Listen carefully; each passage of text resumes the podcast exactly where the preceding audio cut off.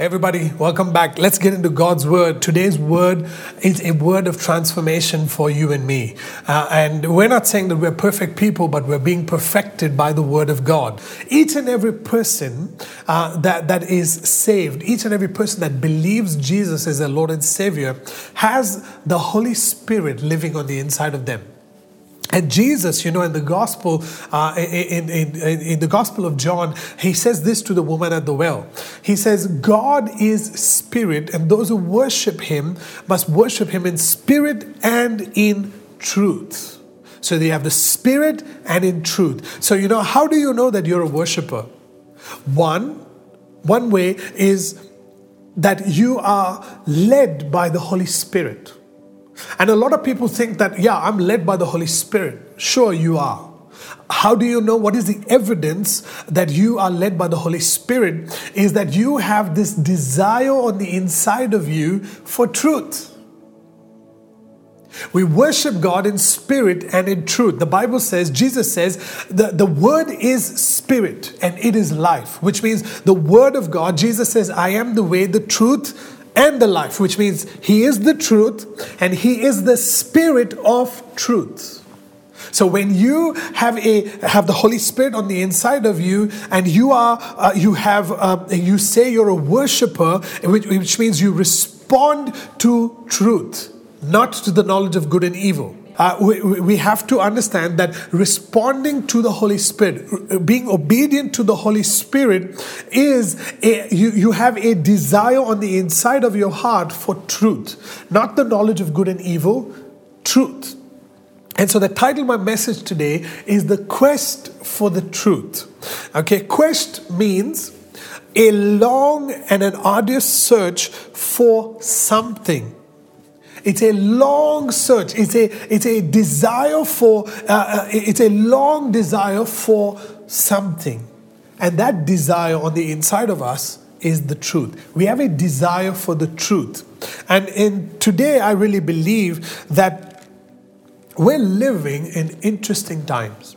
And when I say interesting times, uh, frankly, it, it is troubling times because the choices that we make are based on information that we get, information or knowledge that is really fed to us.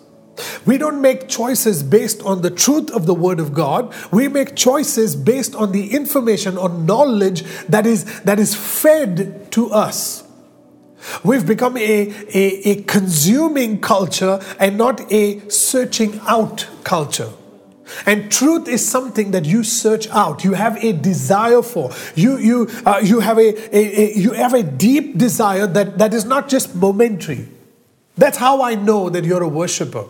You're a worshiper not because uh, you, you have a once a week desire for, for the truth of God's word. You, you have a every day, every waking moment, you have a desire for the truth of God's word. For truth, not for knowledge of good and evil. The, you, you, can, you can just look at your life and you can say, how much of your time do you spend searching out truth versus the knowledge of good and evil? How much time do you spend uh, uh, with the truth rather than with your phone on social media or news channels? Or watching TV or watching movies or any of that kind of stuff. I'm not saying that any of that is bad, but I'm just saying how much time, how do you have a desire on the inside of your heart for truth? Because I'm telling you, when you have a desire for truth, truth sets you free. It is not, it's not the knowledge of good and evil that sets you free, but it's the truth that sets you free. So this week, uh, Kelsey and I, uh, we had a, one of our meetings uh, got postponed, and so because of that, we had some time to uh, come home, and so we were watching this documentary, and I, and I highly recommend you watch this documentary because it was an eye opener.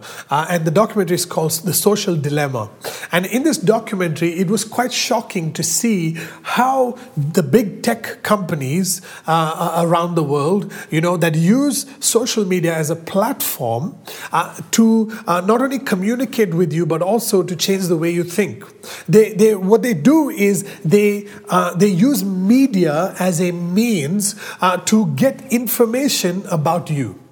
All right, they use media, they push media across to you, uh, things that you watch on your phone, uh, how much time you spend. They build a profile um, of you, and, and, they basically around, uh, they, they, build this profile around what you watch, what you eat, the photographs that you take and post, uh, the videos that you watch, uh, the thing, how much time you spend on what article, at what time, what time do you wake up, what time do you go to sleep. All of this information, all this data is sent into their, into their company companies into their service, and little by little, day by day, they build a profile of you. Okay, and so now the, they, what they do is they approach businesses, they approach big companies that, that, that want to advertise their products, and they target you with certain types of products. Have you noticed? You will be talking uh, with some somebody about something, and all of a sudden you'll have an ad pop up which is related to what you were talking about. You were you were on a, you were checking out a guitar, for example, on certain sites, and then all of a sudden a guitar starts showing up. Guitar sites starts showing up, and social media starts recommending you groups of guitars selling used guitars. It's it's crazy how they they they're watching every move you make, and they're profiling you. And now they take those profiles and they sell it to these big businesses that want to advertise the modern world of businesses has changed from us just selling a product to you and I being the product. This is the this is the documentary, and I was shocked. I was shocked because I felt like I was being used. I was being used by these people to they're making billions and billions of dollars every year, and you and me are the products. They're not selling a product to me. I'm the product that they're selling, to these big tech companies, to these big businesses, and they're making money at my behavioral patterns. And so, uh, I, the reason why I'm saying this is that this is, some of us may be like, okay, hey, you know, we, we know this part and we're like, okay with it. But the troubling thing about this documentary was that what they use media, they use media brilliantly over a period of time to begin to change the way you think about certain issues about certain things that you that is in your life.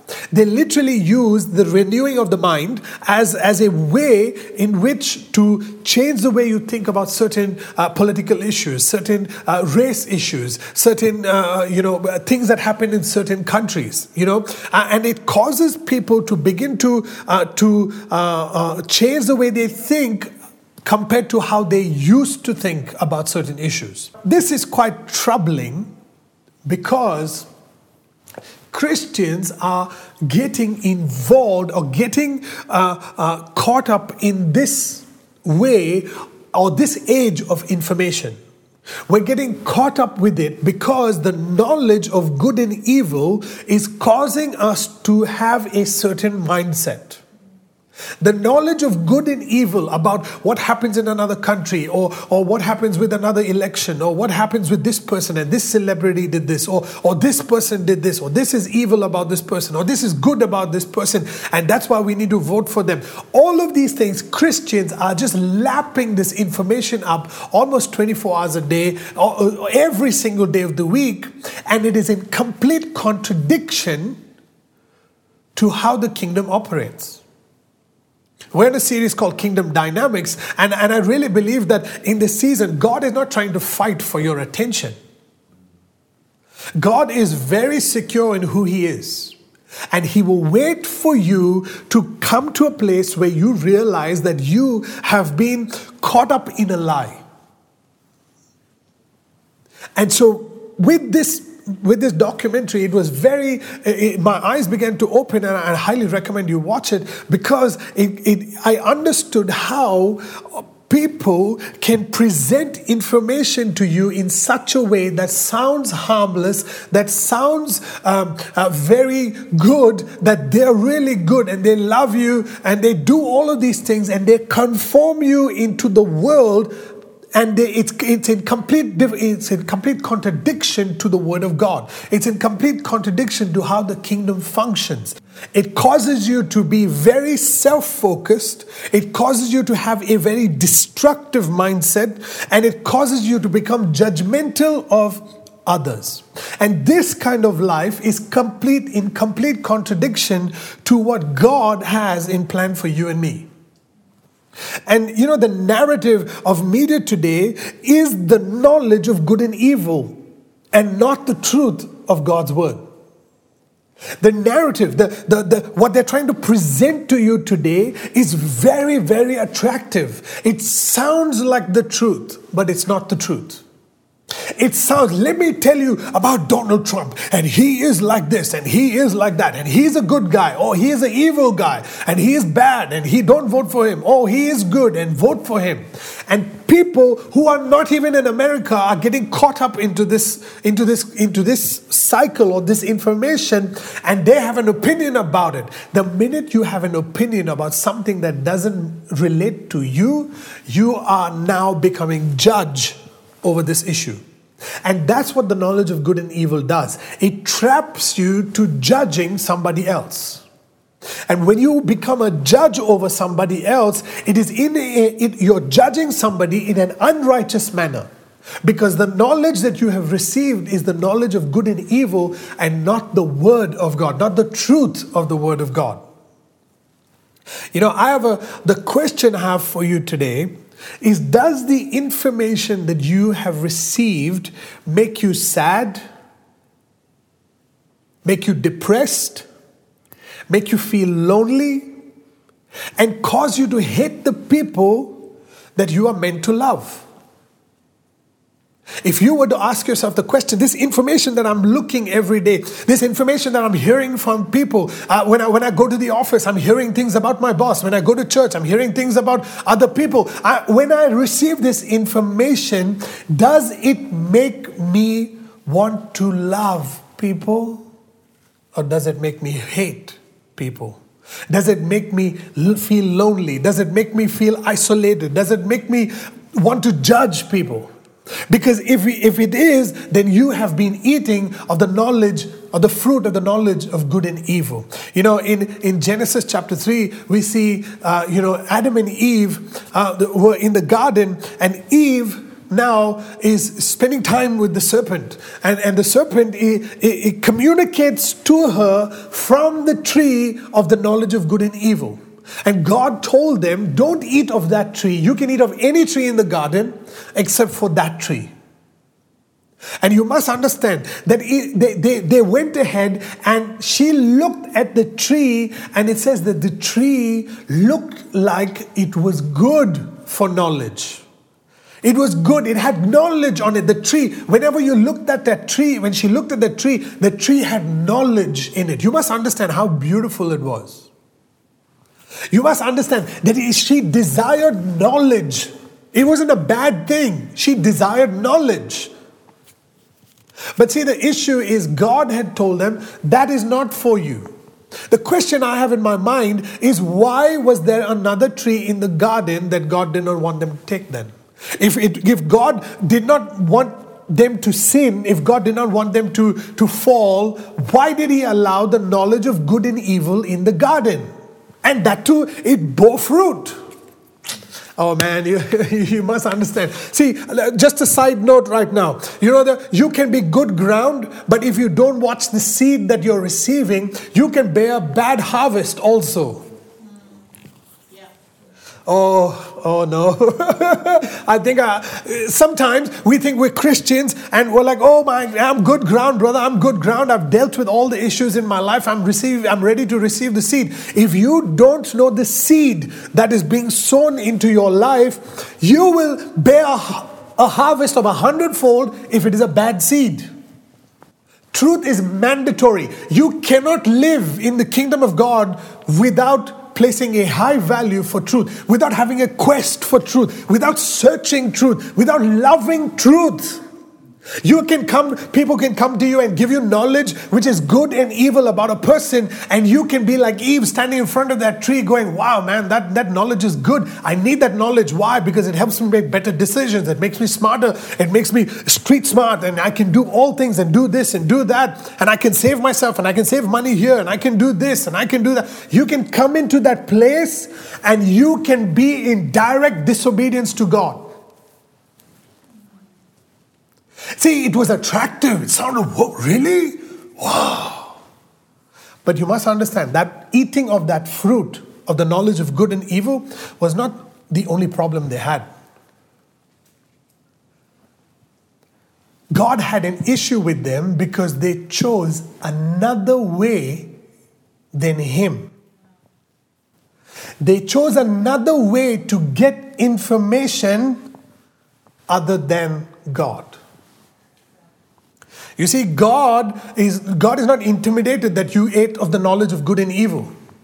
The fact of the matter is that you chose to do it yourself.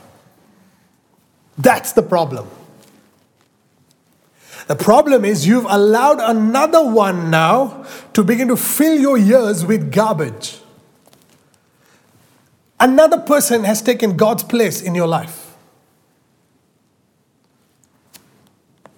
See, God has, has put the church on the he has established the church on the earth to be the vessel through which he communicates in, into his to, to the world. It's the way he communicates into to the to the people. He has established the church. Why? Because the church is the body of christ. God will not speak to you outside of his body.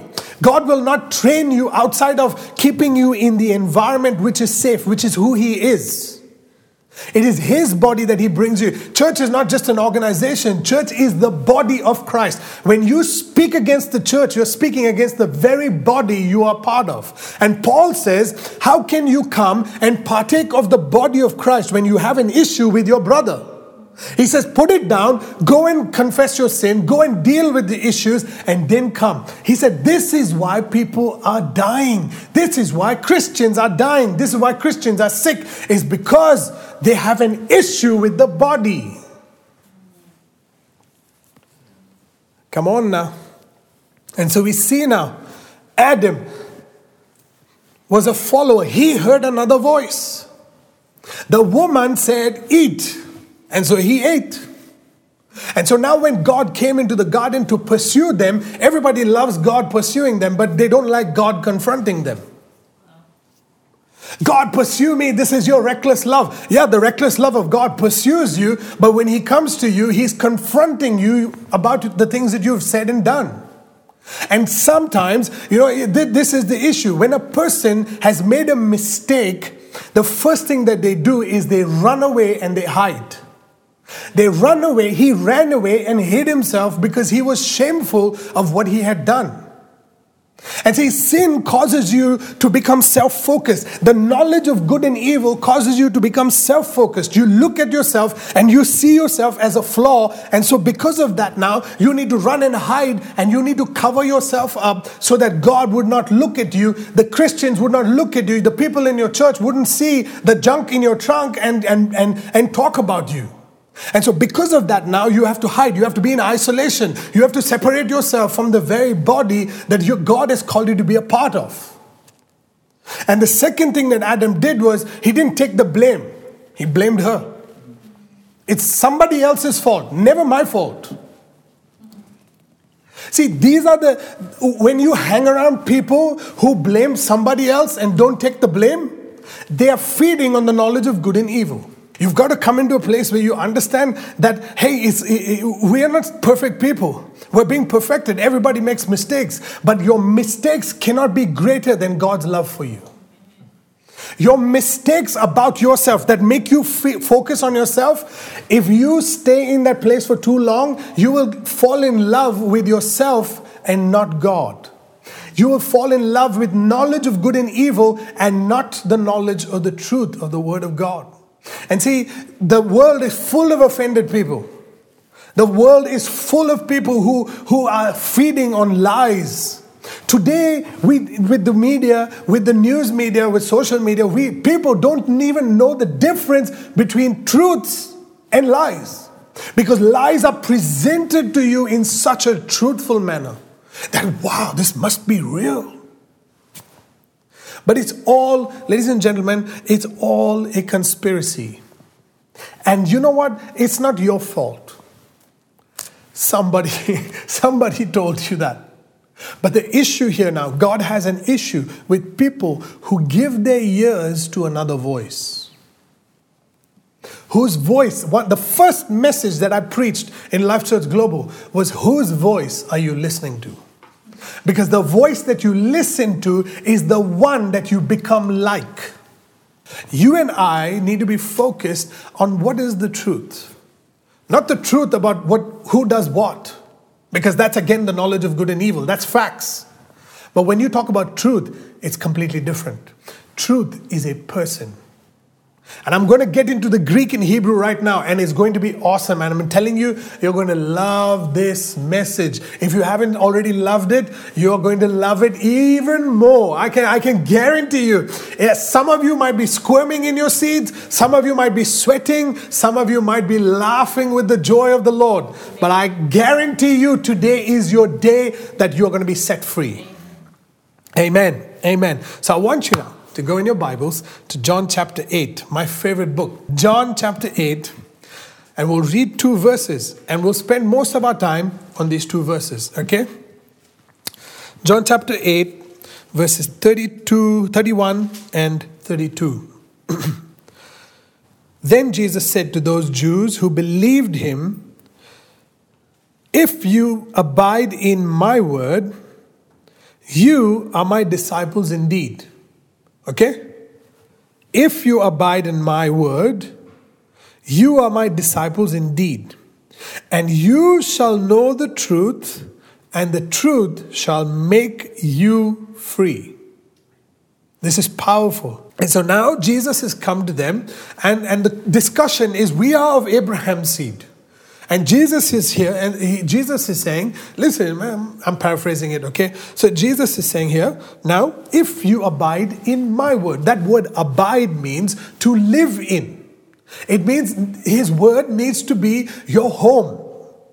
It's where you abide, it's where, where you live, it's where you live from. It's, it's a place where you live from. It, the truth of God's word, truth is a place that you live from. It's a, it, it's, if you abide in my word, that word, the word of God, when it comes out of God's mouth, is proceeding, but also it builds a house for you to live in. So, which means the word is the body of Christ that you're a part of. So, you can look at it as the church, you can look at it as the home, you can look at the word as the temple. You are the temple, Jesus is the temple. Now, you must understand it is from that place that we live.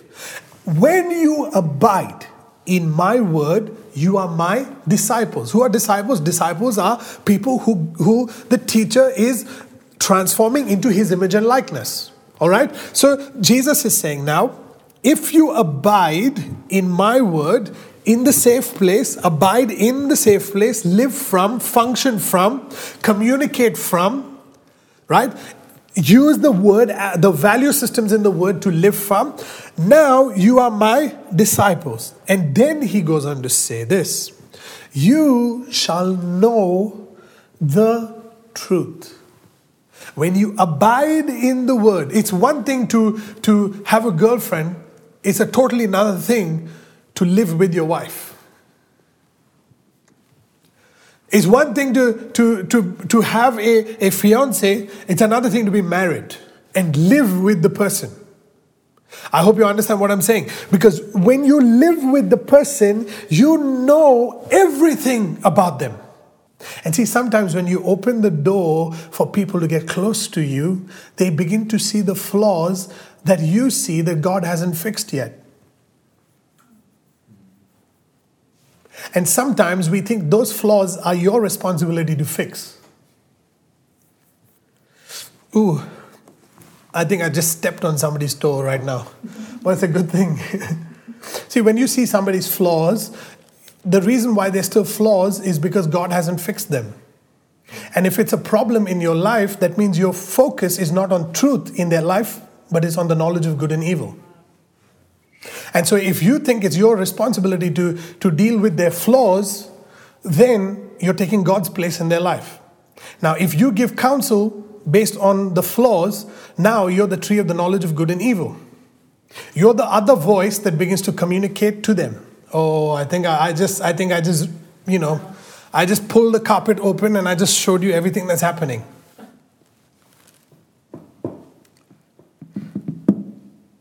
You must understand when, when you get your responsibility is to love people not to deal with their flaws. Kelsey and I, I tell you, we go to sleep every night with peace, with joy. We have no troubles in our life. We have really, we, we, don't, we don't deal with people's problems. You know why? Because the problems, the flaws that people come to us and say, hey, Pastor, you know, I have this issue in my life. Can you help me? Can you help me deal with these issues? They submit it to Kelsey and me. We don't take the flaw. We say, hey, here, this is what the Word of God says. This is what the truth of the Word of God says. If you can apply this in your life, the truth will set you free. And we walk away from that because it's not our responsibility to carry the weight. It's not your responsibility to fix the pastor's problems. It's not your responsibility to fix the problems in the church. It's your responsibility to love people unconditionally. And see, when, when you hang around people who begin to talk like that all the time, it, you, you begin to get attracted to it because it's the knowledge of good and evil. It, it's, it's like a seed that you really love. Oh, I love gossip. Ah, oh, I love that. I love that stuff. When you come away from this quest of the truth, the focus is self. God is inviting us to keep our focus on the truth. Truth. Truth. You shall know the truth, and the truth shall set you free. That word, the phrase over there, uh, you shall know, is derived from the Greek word gnosite. Okay, I'm trying my best. Gnosite. I'm not Greek. I'm trying. My friend Jacob in Abu Dhabi is Greek, and he'll help me with the correct pronunciation. But gnosite, uh, it, it, means uh, is the Greek word for that for that phrase, you shall know. Okay, and what it means is that you shall know by first hand experience. You shall know, and this is another meaning for it, you shall know in great variety of applications with many implications. I know it's, it's I love, I love, I like Greek. I, I, the mean, I like the meanings of, of Greek because it completely opens the Bible to a whole new perspective of God. You know, and, and you must understand what this means. First hand knowledge, not first hand knowledge of good and evil. First hand knowledge of the truth which means if i if I, if I if i receive knowledge of truth i should be able to apply it and gain wisdom. See knowledge that is not applied will puff you up. But knowledge that is applied will give you wisdom. And wisdom humbles you that's, that's, that's a really good word. That's a leadership lesson right there. Knowledge that is not applied will puff you up. But knowledge that is applied will give you wisdom and humble you. And a, and a lot of times, people with, with who have the knowledge of good and evil sound like it's all about them. It sounds like me, ah, me, me, me, me. It's all about, yeah, knowledge of good and evil causes you to focus on you. And it is through your lens that you process life. But God is asking you to move the you lens, the self lens off, and use the lens of the truth. How do, how, do you, how do you see your life through the lens of truth and not the lens of the knowledge of good and evil? You shall know. It means that, that I have first hand experience, but also at the same time, it, I can take this truth and I can apply it in many different ways, and I can have many different results there's variety of applications and variety of implications. Very powerful. How do you know that what you're hearing is the truth? The truth of God's word can be applied in every area of your life. The same word, the same truth that you receive can be applied in every, it can be applied in your marriage, it can be applied in, in, in let's take for example, love right? Jesus says, Love your neighbor as yourself. That is the truth. It reveals the person of Jesus. Love is a person. Truth is a person. And so now, when you receive that, that truth in your heart, now you can go to the office and you can love your neighbor as yourself. You can come home and you love your, na- uh, your wife, not your neighbor, love your wife love your wife as you love yourself. You can love your kids as you love yourself. The question is, do you love yourself? If you don't love yourself, you can't love your neighbor at office. You can't love your wife. See, the problem is when we feed on the knowledge of good and evil, we hate ourselves.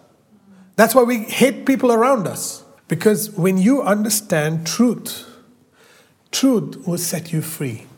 That word truth uh, in, in the Greek is it means is the word aletheia, okay? Not althea, like you know a search pastor maybe her name is derived from that word aletheia uh, let, let's just say it's althea okay? The greek word althea aletheia and what that means is it is the state of not being hidden. Truth means the state of not being hidden okay?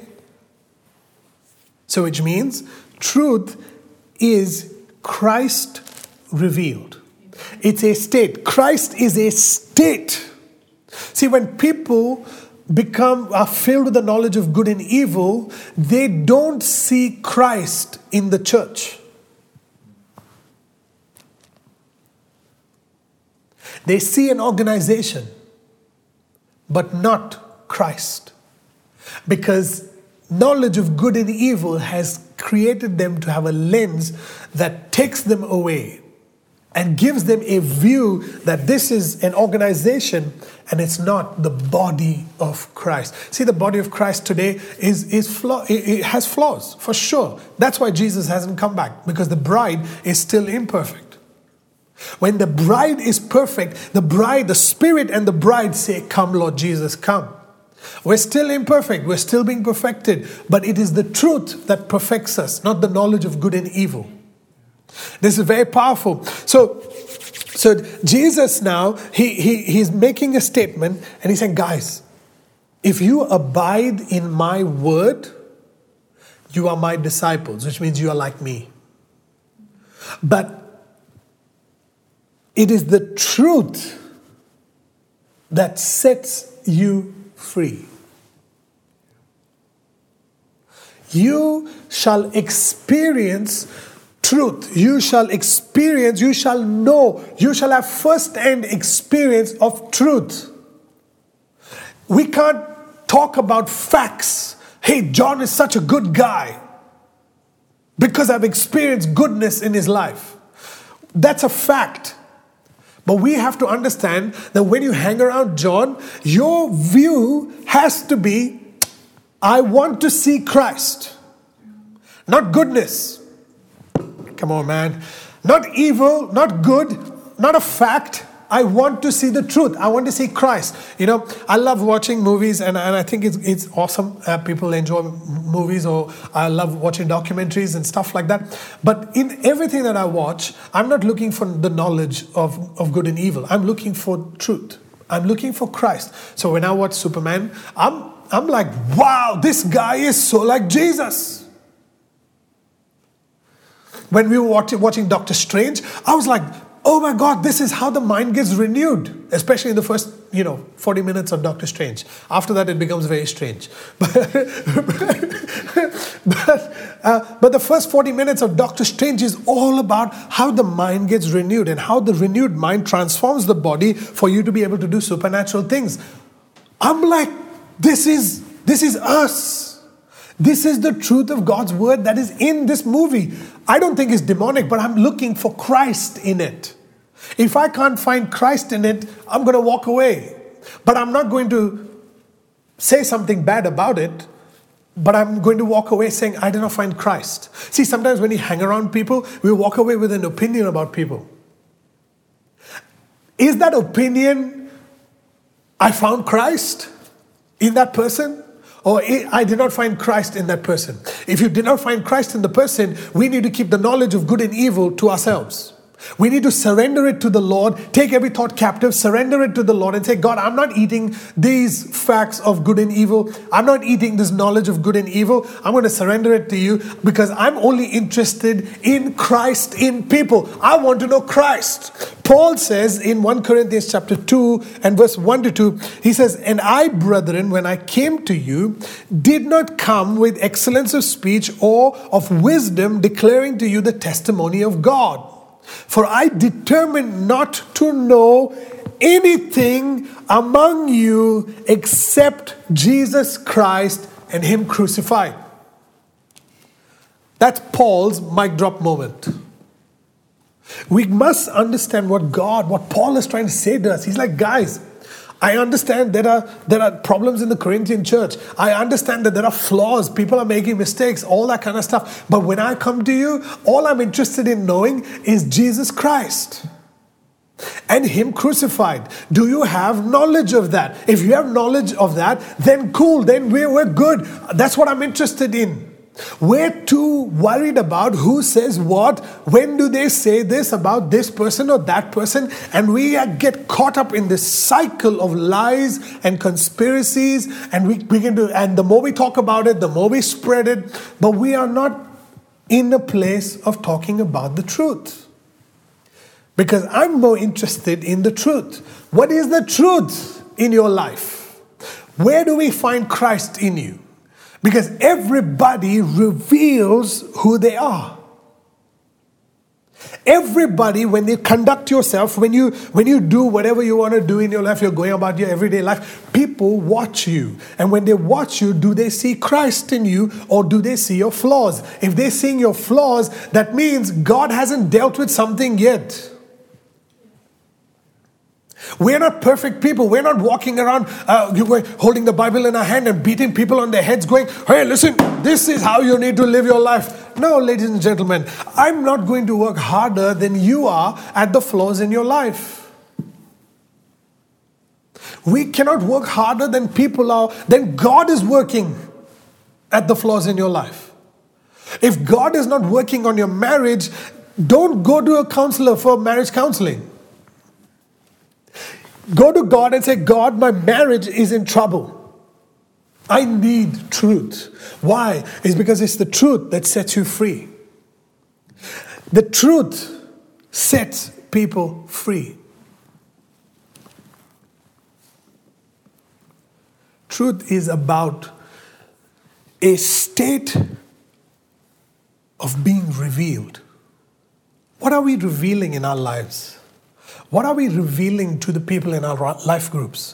What are we revealing to the people in our, in our church, in our offices, in our businesses? Am I hiding the truth? Am I, uh, because if you're hiding the truth, then you're revealing the knowledge of good and evil. If you reveal the truth of the Word of God, it not only sets you free, but it also sets people around you free. In, in the book of Matthew, and Kelsey spoke about this last week, in the, in the book of Matthew, chapter 16 and verse 18, we see Jesus asking the disciples a question. He says, Who do you say that I am? He wants to know whether they know the truth, not whether they know his name, whether they know him. There's a difference between knowing the name of Jesus. Man, everybody knows the name of Jesus. In fact, they use it as a swear word nowadays, which is such an abomination. But Jesus is not going, oh wow, you know, they're using my name as, an, as a swear word now, you know, I feel I feel less godly. No, ladies and gentlemen, God is not God is not moved by these things. God is not moved by the, the words that people, the, the, the things that people say about him. He's God. When they have a revelation of who He is, when they have a revelation of truth, it sets them free from living a lie. And so we see now, he, he comes to the disciples and he's saying, Hey, guys, who do you say that I am? And Peter says, You are the, the Son of the living God. You are the Christ, the Son of the living God. And Jesus replies to him and says, Hey, flesh and blood has not revealed that to you. Get it? Flesh and blood has not revealed that to you. Why? Because flesh and blood has a tendency of revealing the knowledge of good and evil. But he says, My Father in heaven has revealed it to you. Why? Because the Father in heaven has given Peter fresh revelation of who Jesus is, which means Jesus, the state of who he was in that moment, was revealed to Peter. Peter received truth in that moment about Jesus. We need to ask people in our church, hey, who does, who, you know, what does God say about you? Oh, when we go to church and when we meet other Christians or when we are on Zoom with a, for life groups, you need to ask, you need to ask God, God, what do you think about my life coach? What do you say about my life coach? What do you say about this person and that person and this lady and that lady? What do you have to say? Because what you has what you what God has to say about that person is the truth. God is not going to give you the knowledge of good and evil, ladies and gentlemen. Amen. Hello. Are you there? God is not going to give you bad knowledge or evil knowledge or good knowledge about people. It's not in His nature. When you ask God about a person, He reveals Jesus. Come on, come on. So, but but but but what but, but, you're a human being. Yeah. It's Christ that lives in me. It's the hope of glory. So if you want to know John, you've got to ask God, God, what do you think about John? And then God will begin to reveal Christ in John. That's the truth that sets you free. You must understand, Jesus is saying, now, hey, Peter, it, it, you know, you've received this revelation. It's not come to you from any man, but it's come to you from God. And he says, Upon this rock I will build my church. It's the first time Jesus says the word church. And he says, eh, Upon this rock I will build my church, and the gates of hell will not prevail against it. What is he saying? Church is the body. He said, I will build my body upon the earth. I will not build an organization because that's the knowledge of good and evil. I will build my body based on revealed word from God to man. People want to build the church, they think it happens by their attendance and their giving. Ladies and gentlemen, no. People think that I'm building the church by playing an instrument and serving. Yeah, okay, you are doing it. You're, you're enabling the kingdom to function, but you're not building the church. Because building the church is not your responsibility or mine. It is the revealed word's responsibility to build the church. That's why in this church, in Life Church Global, the church that you're a part of, we focus on communicating the truth of God's word, not the opinion of man. Some people don't like it because it sounds hard. It sounds too tough. Ah, I gotta, I gotta, I, I, it's embarrassing that people will know about my flaws. If they know about the flaws, then they're focused on the knowledge of good and evil. Who cares? You focus on the truth. And when you receive the truth into your life, nobody cares about the knowledge of good and evil. We're focused because truth sets us free. When we know the truth about Jesus in you, my God, it sets me free from debt. It sets me free from sickness. It sets me free from diseases. It sets me free from having a job lost to getting a job. I hope you understand what I'm saying. This is passion. I'm passionate about this because people need to focus, build a value on the truth of God's word. Truth is the, is the revealed state of who Christ is. You shall know the revealed state of Christ, and the revealed state of Christ will set you free. And to Peter, he says, Hey, Peter, it is upon this revelation, it is upon the revealed state of Christ that I will build my body, which means his body was not yet built then. And he says, This body, the gates of hell will not prevail against it. You know what that means? The word gates over there is not what we think gates to be. We think that, okay, uh, you know, the, the, the kingdom is advancing and that the kingdom of darkness has its own gates, and now we are going to uh, push through the gates and we're going to take over uh, the, you know, the, the, the, promised land and we're going to take over uh, what the enemy has stolen. And we're going to, we, we sing all these songs and we quote all the verses, but actually what it means is an exit sign. The gates of hell, ladies and gentlemen, is an exit sign. It's an exit door. It's a door to go out. Come on, this is powerful now. He's saying the gates of hell will not prevail against it. Why were you in the gates of hell in the first place?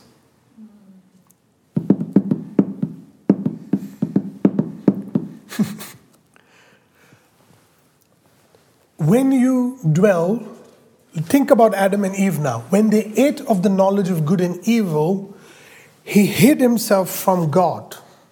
He, his guilt and his condemnation became the prison of hell that he was living in. And sometimes people have been living in hell in their mind for 10 years, 15 years, 20 years, 5 years, some even two months and you've been feeding on the knowledge of good and evil and it's caused you to live in hell. You don't have to experience heaven, right? You don't have to experience heaven after death only. You can experience eternal life here on earth. In the same way, you can experience the weeping and gnashing of teeth of hell while you're on the earth as well. Oh, this is a revelation. You must get it. How do you experience hell? When you begin to, you, you, you, you cause yourself to live at a lower state than what God has called you to live. When you live in disobedience to God, disobedience to His nature, disobedience to His instructions and His truth, disobedience to, to, the, to the authority over your life, you have guilt, condemnation, and sin that is ruling and reigning in your life, and it causes you to live in isolation. What is that? Prison. It causes you to live in condemnation. What is that? Prison. You're condemned to live there. The state of your of who you are, the, the, the concealed state of your mind is the prison that you live in. And people have been living there, not abiding in the word. Oh man.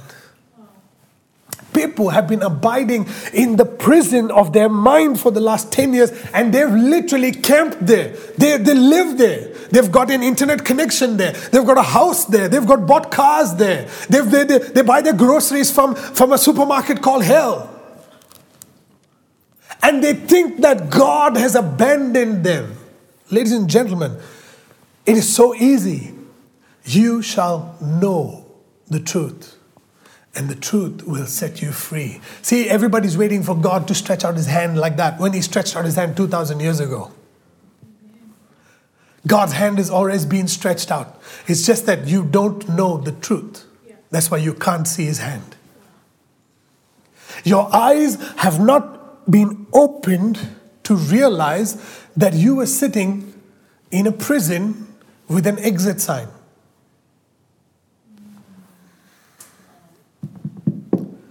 The truth shall set you free. The gates of hell will not prevail, which means that when you receive the truth of the word of God, ladies and gentlemen, no gates, no exit sign door remains closed. It is open to you, which means you have the choice to get out of the place that you're in right now. You have the choice. Before you can manifest it into the physical, it first starts here in your mind.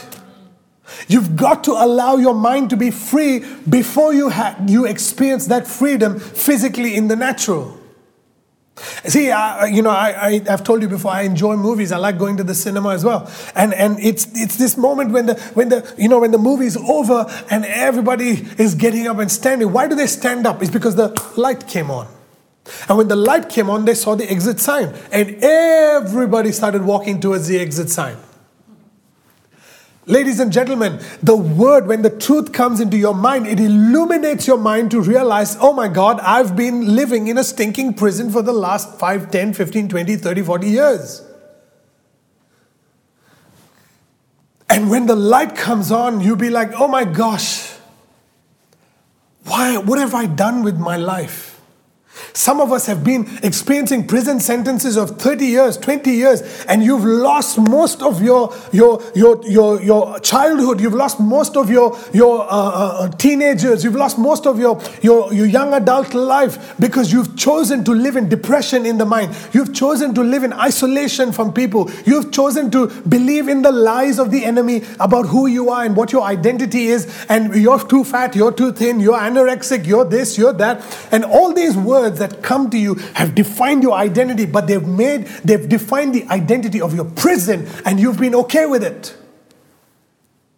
And so now, when we come across we, people, Christians, we come across, we come into a church, we're like, hey, praise the Lord, we sing the songs and we, we don't believe the truth in the songs. We believe the music of the songs. We love the music more than the truth that is on the lyrics. Because if you believe that, you'll be jumping, you'll be literally jumping out of your skin when you sing songs like yes and amen. All your promises are yes and amen. When you understand that, you'll be literally bouncing off the roof because you've understood, you've received the truth of the Word of God. It's a, it's a state of being. Truth is a state of being. You're living in truth. You don't put on the truth when you read your Bible, it's a state of being, it's who you are. And when you're in truth, you begin to reveal sides of who you are to people. People can come across your life and they'll be like only looking for the flaws. If they look for the flaws, let them look for the flaws.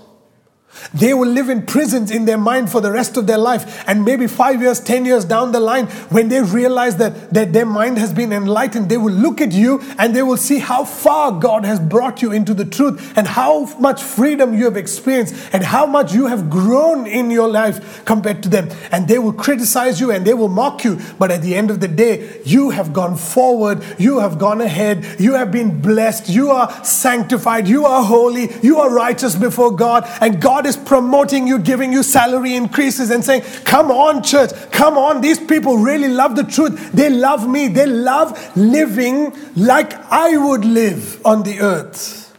That is the state of truth.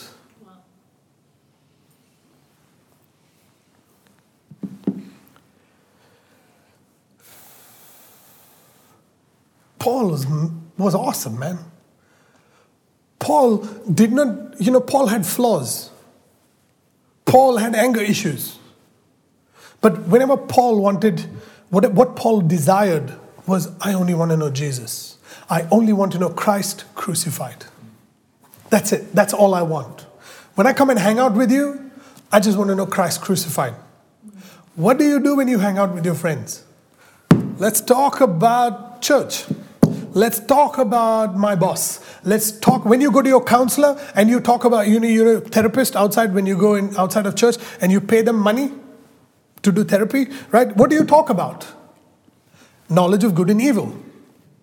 I heard a person who, who was uh, who, in another documentary that I was watching. He said for one year he went to a therapist, and in one year he said one word.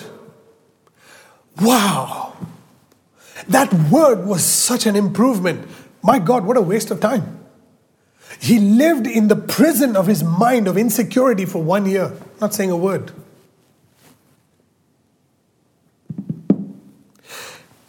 Christians, although we are free, we really don't pursue the truth. We want the blessings, but we don't understand that the blessings are a manifestation of the truth in your life were given an opportunity, like the God in like in the garden, God has placed the knowledge of good and evil, and He's also placed the tree of life. And the tree of life doesn't look special. The truth doesn't look very special. The, tr- the truth of God's word does not look very like, oh my God, this is so attractive. In fact, truth looks very painful because it reveals the reality of who, who you are. And it reveals Christ to you. I want to take you into 1 Peter chapter 4 and verse 8. And it says this, and above all things, have a fervent love for one another. That word fervent means a deep love. Have a deep love. Why deep love? Because if it's a surface love, the knowledge of good and evil, the flaws of a person will cause you not cause your love to run out. Have you been around people that they, they love you in the first six months and then the seventh month they figure out that you have issues and suddenly their love just dries up? They don't love you anymore. I've been around a lot of people like that.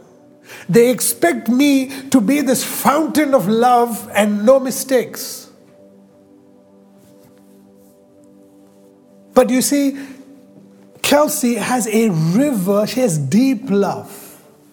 Am I a perfect man? No. Am I a perfect husband? No. Do I make mistakes as a husband? Yes. But it is only someone who has deep love will stay committed to you even though you have your flaws.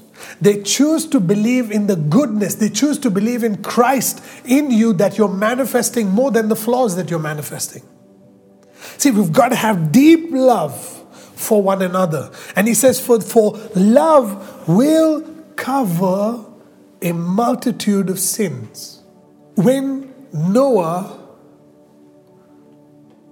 this is after the flood was finished, when Noah one day was drinking wine he went to sleep naked. So we see Noah's son, one of the sons, looks at the father naked, drunken, and naked on the floor, and he goes to the other brothers and he ridicules them. And now the other brother comes and he does not even look at his father's nakedness. In fact, he takes a something to cover his father, walks backwards. The two brothers, they walk backwards and they cover the nakedness of their father. We see that, we see this happening in church so often. When pastors and leaders are, are, they can be themselves around people that they trust, and the problem is that people look at the flaws of their leaders, they look at the at the flaws of their government leaders, and they look at the flaws of their business leaders, and they look at the flaws of their church leaders, and in their heart, because they don't have a value for the truth, they begin to now ridicule people. They talk about the flaws more than they cover up the sins of the Father. They cover up the mistakes of the father. They don't have a, a value system of honor. They want to expose the father and not cover the father. See, the one who covers the flaws, that covers the sins of the father or the brother or the sister, is the one who really inherits the promises. The one who really receives the blessing from the Father. The Bible says where Jesus would talk to multitudes, 5,000, 10,000, 12,000, 13,000 people when Jesus would preach or feed, you know, did the miracle with the, with the fish and the bread. It's a multitude of sins. He's saying a multitude, 5,000 sins. If you have 10,000 sins, 15,000 sins, it's a multitude of sins. And he says it's only deep love that will cover a multitude of sins all your flaws that you have, God has given somebody else in your life grace to cover your sins. This is truth. When you have, when you, when you have truth in your heart, it covers somebody else's sins, doesn't expose them. What is the point of hanging out with people who are only good all the time? Because, you know, the, the, the side of Christ in you is tested when you see the flaws in people. When you see the flaws in people and you choose to say, I can see the greatness of Christ in you, and I choose to love you no matter what is happening in your life. Not reject you, not push you away, not say, hey, the knowledge of good and evil has caused me now to stop loving you. When we come into that place where we understand that we, God has placed us in a community of imperfect people. And when we choose to love the Christ in people, we're saying, hey, listen, I'm being Christ to you so that you can now be enlightened by Christ in that, uh, that I'm revealing to you, and now you can begin to transform. We, we're too focused on, on dealing with the flaws and the good and the evil in people rather than revealing Christ from our lives. We want to highlight the flaws, the, the knowledge of good and evil about people rather than going to them and just being Christ. We need to f- understand our responsibility is not to fix the problem. Our responsibility is to cover people's flaws by being Christ to them. But you can only be Christ to them only if you have been in a place where you have the revealed Word of God as a value, as a priority, as the sure foundation in your life. See, the reason for us today to be talking about this subject is because truth is a core value of the kingdom of God. It is who He is. And God is saying, when you receive truth, when you make truth, not who takes up for who, not who says what, not what what anybody wears, who says who's giving, who drives what car, what where which celebrity goes where, who eats where. That information eh, are just facts. Oh, that's the knowledge of good and evil.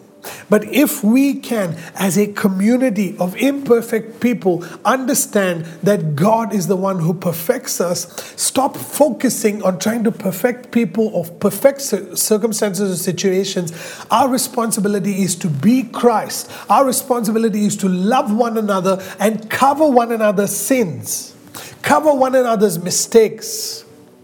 It is these people who have a value for the truth are the ones who manifest the promises of God on the earth.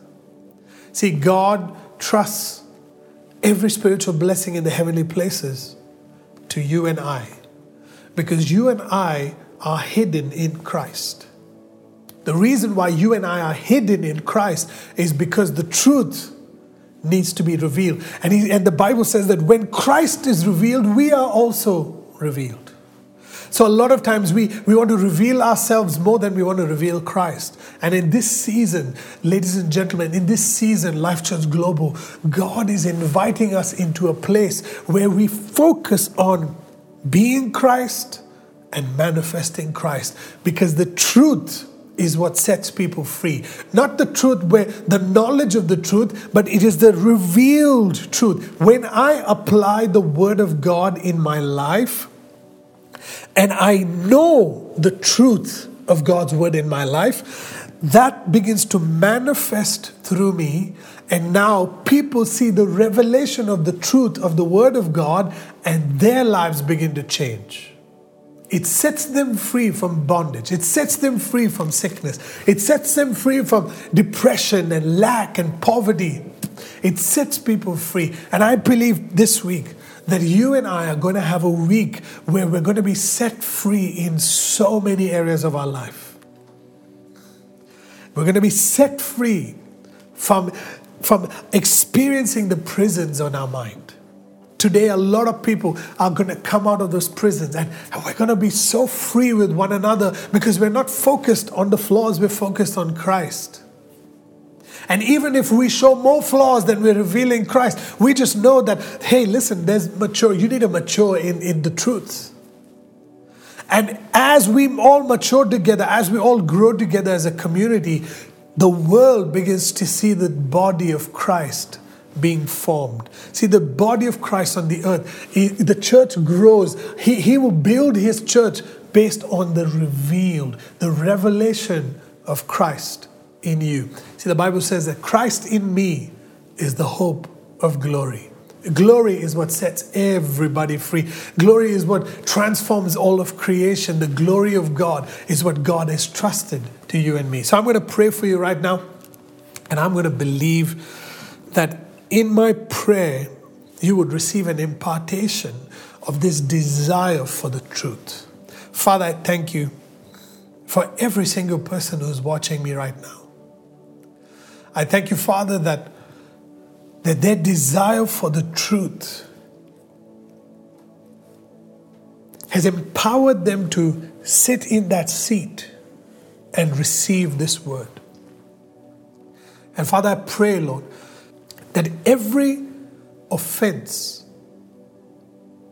every prison of offense, every prison of hurt, every prison of shame and guilt, condemnation that has come through sin, that has come through cover ups, that has come through accusations, that has come through uh, the, the things that people have done in people's lives, God, every prison will be broken in Jesus' name. Father, the truth of your word has gone forth through me today. And I thank you, Father, that the purpose of the truth is to set people free. And today, Lord, I'm seeing people coming out of prisons, people not knowing that they were in prison, coming out of a prison. God, the gates of hell is wide open right now, and people are exiting they're coming out through these exit doors. They're coming out free. They're coming out as children of God. They're coming out because the truth has set them free. And I thank you, Father, that this week we're going to experience freedom like we've never experienced before. We're going to experience freedom in the kingdom of God because the King is on his throne. Jesus, you are, you are the King above all kings. And I thank you, Father, that relationships will be restored today. Marriages will be restored today. Families will be restored today. Finances will be restored. Businesses will be restored, Father. Relationships will be restored today, God, because of your truth. Father, we build a value for the truth that comes from you. We honor your word. Father, and I release an impartation Eh, into each and every person right now who is watching me, who is listening to me. I release an impartation to desire Christ and Him crucified.